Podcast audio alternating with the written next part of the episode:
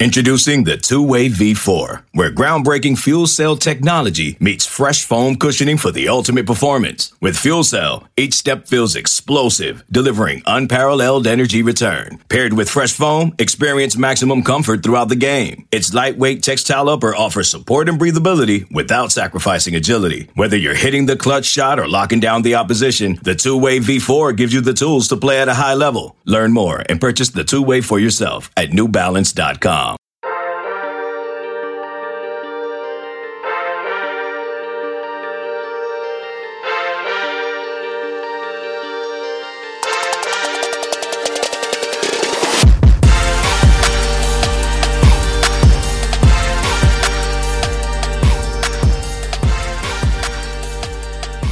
Good morning, Bucknutters.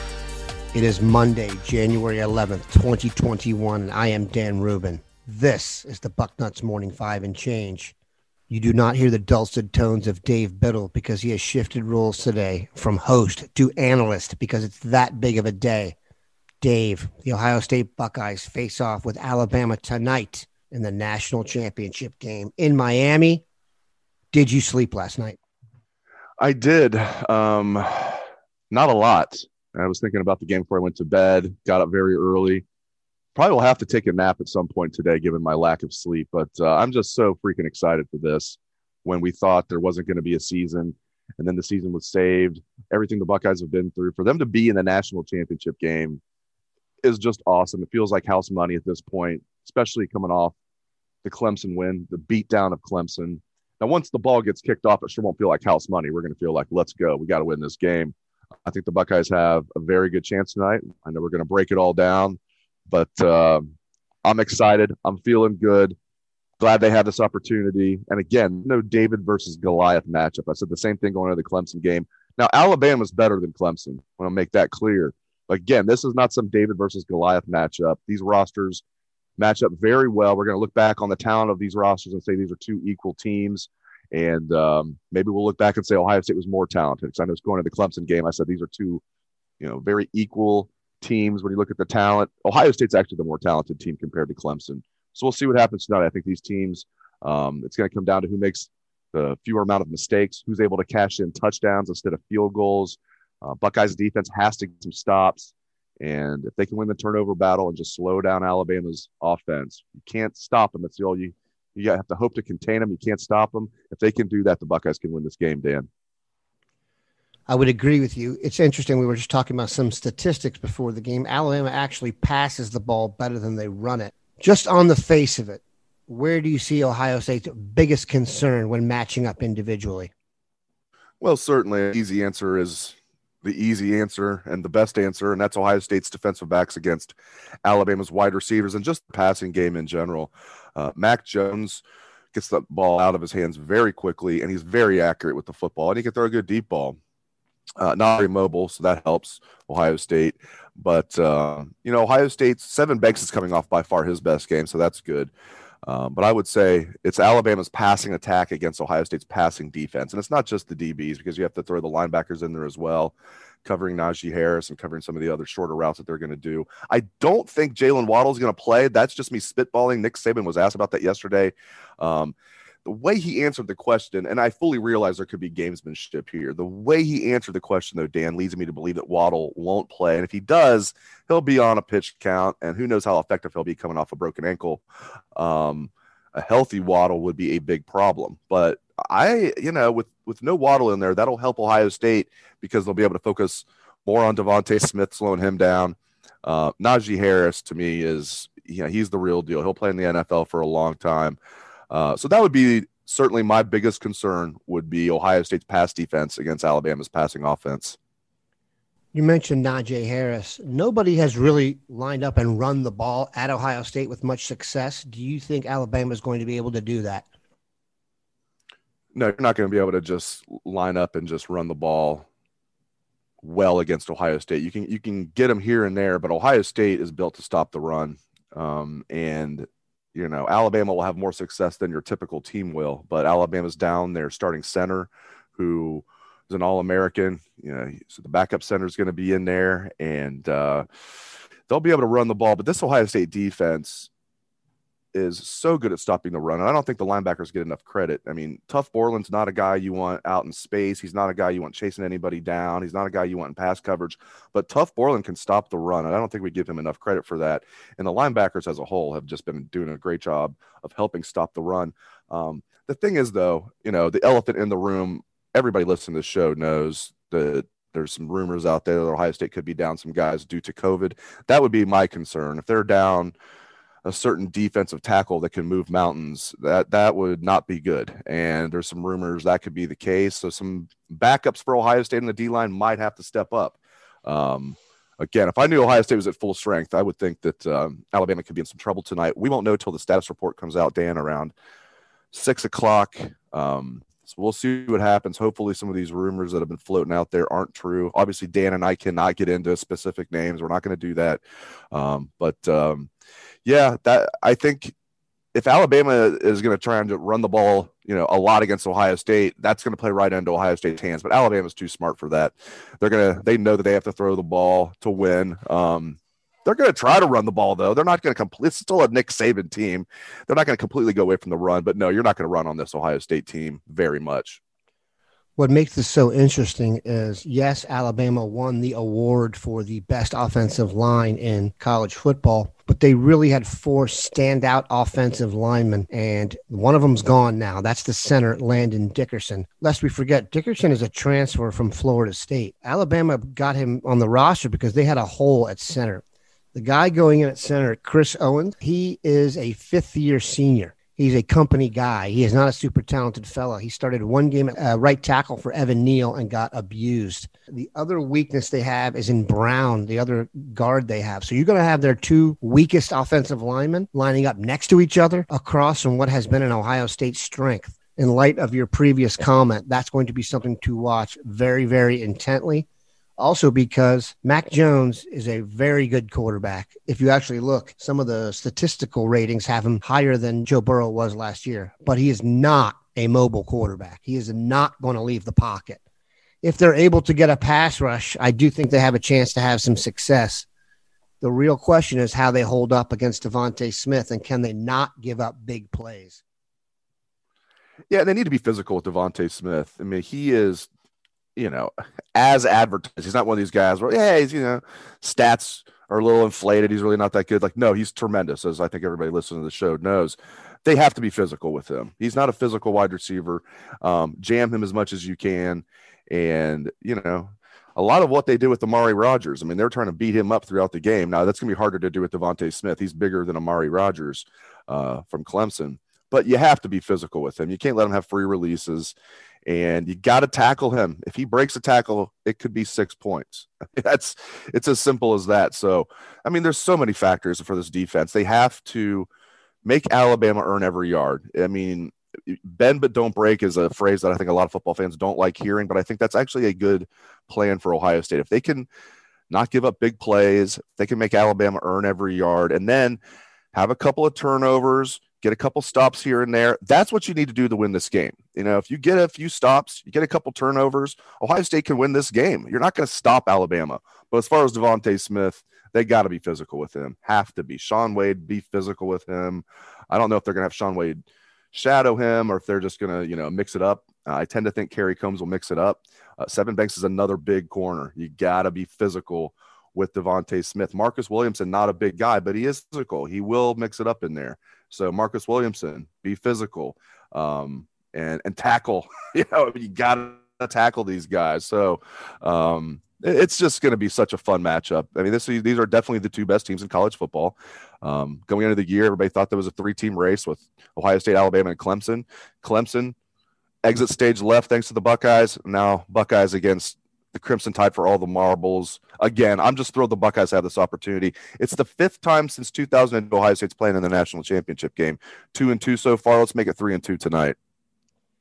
This is the night for Shaun Wade to kind of turn back what has been an avalanche of negative publicity. He did earn first team All American and was the Big Ten defensive back of the year, but he has seen his name pilloried. He can make himself a ton of money tonight if he has a great game against DeVonta Smith and just a great game in general. We're going to take a quick break, come back, more breakdown.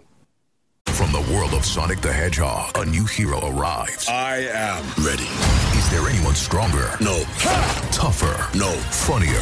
I do not make jokes, I make warriors. Knuckles, now streaming only on Paramount Plus. Yes! All right, we're back. Dave, let's talk a little bit about Ohio State's offense versus uh, Alabama's defense. I have done a deep dive on Alabama's defense, and here's my assessment. They are not the squad you are used to going up against that is loaded with first round draft picks at every level. They have one excellent defensive lineman named Christian Barmore. Everybody else is just a guy. Good players, but no one outlandish. Their linebacking corps is good. They've had to call on a couple youngsters and Christian Harris and Will Anderson. Dylan Moses has not been the same player since he came back from injury. I don't know if he's afraid of getting hurt again.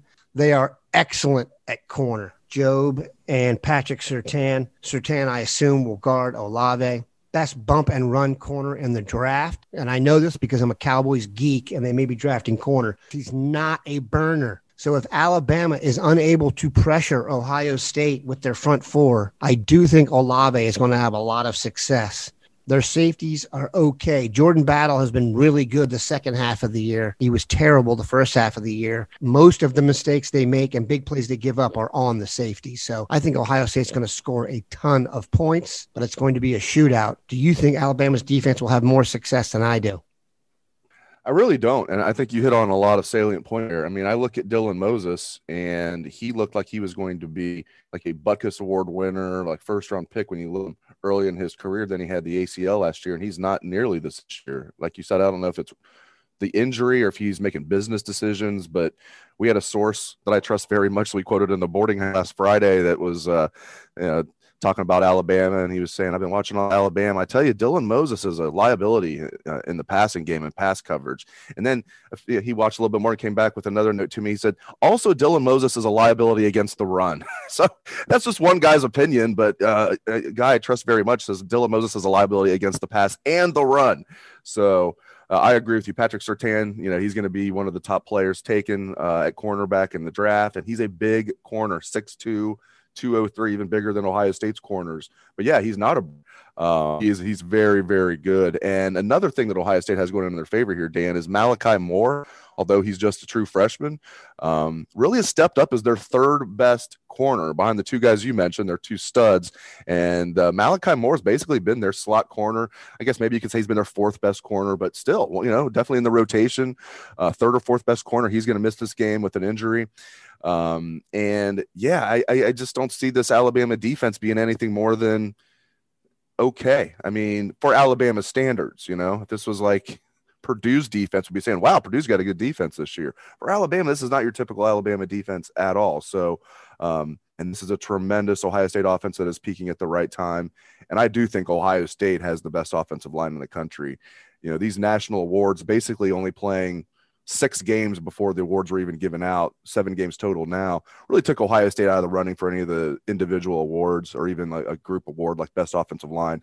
Ohio State's offensive line is the best in the country. So um, that's a problem for Alabama's D line. This is going to be a shootout. The over under is 75, which is the highest total in the college football playoff era. Um, so, you know, now a lot of times, Dan, when everybody's saying this is going to be the you know the highest scoring game ever, I tend to think, ah, I mean, there could be some overcorrection here, and it might it might be the defenses might step up a little bit more than what people are thinking. But now you, you analyze this. I mean, these offenses, they each have a big advantage over the opposing defense. And I think the state's offense has a bigger advantage over Alabama's defense than vice versa. But again, we don't know if Ohio State's going to be completely you know, 100% personnel wise due to COVID, whereas Alabama has zero issues. I think all year they've had Nick Saban test positive, and that's it. I don't think any of their players have tested positive. So I don't know what's going on in Tuscaloosa. They're either doing something right down there, or maybe they're not testing quite as often. So many comments there that I'm just going to swallow. Here's one factor we have not discussed that I think is going to be very interesting in every single game Justin Fields has played at Ohio State, there's been a little bit of fear of him running the ball because he had to come back and play quarterback again for Ohio State. That's not the case tonight. There's no saving Justin Fields, guys. He's going to you know, enter your NFL team here in a few months. Do you see Justin Fields maybe even some design runs early to kind of distract the defense? Or do you think that could be a bigger part of the offense simply because you know he doesn't have to save himself? Absolutely.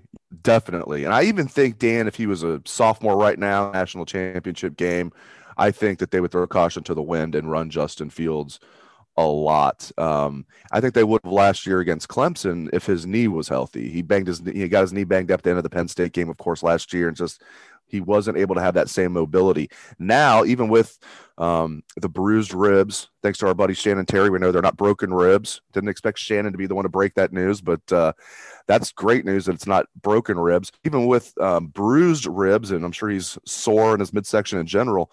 Um, the legs are fine, and he's going to be able to run the ball tonight, and he's going to have to. And then the way Trey Sermon's running the ball, the way this offensive line is blocking, that's the ultimate pick your poison right there. If you're now Alabama is going to be, I'm sure they're going to have a guy that's not going to try and guess who is, you know, keeping the ball. They're going to have a guy who's probably just keying on Justin Fields. If you're smart, that's what you would do. But man, it's pick your poison, man. If you, if you hand the ball to Trey Sermon, that could be bad news for you. Justin Fields fakes to Trey, keeps it himself. That could be bad news for Alabama's defense. I love it. And I do think that they're going to rely on that a lot tonight, Ohio State. When I say a lot, am I talking about 20 Q runs? No, but probably about 15 Q runs, including scrambles. And uh, I think that's about a, a good number right there. You know, and not again, not all called quarterback runs, but about you know total. I think that's what we're gonna get from Justin Fields tonight. And um, he's such a good runner. He's tough. He's he's he's elusive and fast and all that, but he also has a good nose, Dan, of knowing exact field and how to get the first down you know, and when he needs to dive and when it's okay to slide. Because if you're obviously if you're close to the first down, you slide, you're not going to get it because they're going to mark it where you started your slide. He knows when to dive and get that first down. He just has a knack for it. Uh, he's a tough kid. We saw, I think it was the Michigan State game where he just kind of ran over a guy, kind of showed him the football, and then ran him over as he was running the ball. Uh, also in that game, he had a play where he shook a guy and ran for about 50 yards. So yeah, man, they're going to need to run Justin Fields tonight. It's a huge weapon, and yeah, I, I think that's going to be a big part of the game plan. Vegas thinks it's going to be 42 33 Alabama or 42 34. Dave Biddle, please make your pick. Oh, man. You're going to hate me, Bucknutters. But I will preface this since we've been making predictions, I have only picked against Ohio State once. I've been for Bucknuts for a long time. I picked against them once. It was against a team called Alabama in 2014, and that worked out well. So, just in the name of reverse psychology, my friends, I'm going to pick Alabama 41, Ohio State 38. And Dan, I want to add this: if I knew for sure Ohio State was at full strength, meaning guys on the defensive line, we're hearing maybe kickers. There could be some issues there, but mainly if I I, I knew they were completely their pell was intact, I would pick Ohio State to win this game. It's just the uncertainty with guys that could be out due to COVID. Again, Buck Bucknutters, you're going to hate me, but my pick is 41-38 Alabama if you root for any other team besides Ohio State in any other sport that tugs at your heartstrings a little bit, you know how good Ohio State is and how much we should just be appreciative of the fact that they are here again when in August, this is not a place you wanted to be. And I mean, even the state of Ohio, but definitely not Bucknuts. The vitriol and the anger and the depression around a canceled season was painful. What the Browns did yesterday to win that game, that was the high point for Browns fans in over 30 years. Ohio State's probably going back to the national championship next year. And I actually think the best team they're ever going to have is in two years. So let's be appreciative of what we have here. So let's enjoy this game tonight, enjoy where they've come, and hopefully finish it with a national championship. Have a good one, Bucknutters.